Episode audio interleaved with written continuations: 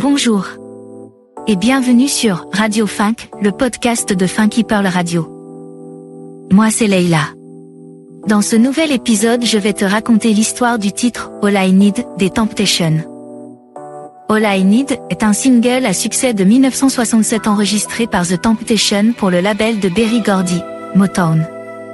C'est le premier single du groupe à être produit par le protégé de Norman Whitfield, Frank Wilson. Edward Holland Jr.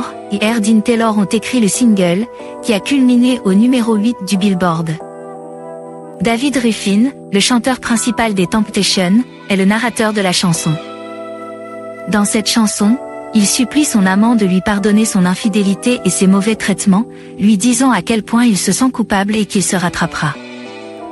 Le rythme de l'enregistrement est très similaire aux chansons écrites et produites par Holland Dozier, la principale équipe de compositeurs de Motown, dont Holland faisait partie. Le single est le premier à ne pas être produit par le producteur principal du groupe Norman Whitfield depuis Get Ready, et Whitfield a produit toutes les sorties de singles qui ont suivi.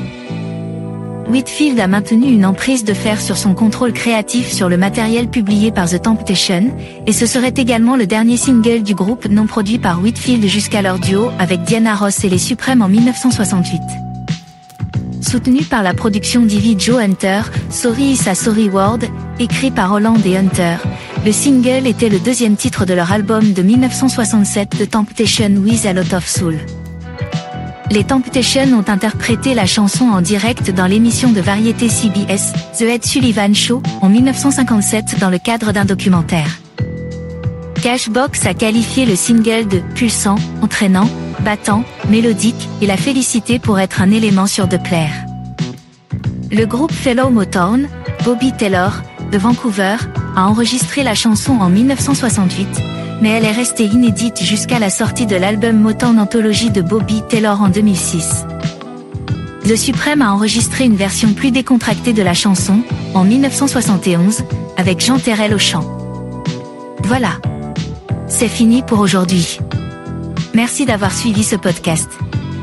À très vite pour une nouvelle histoire sur Funky Pearl Radio.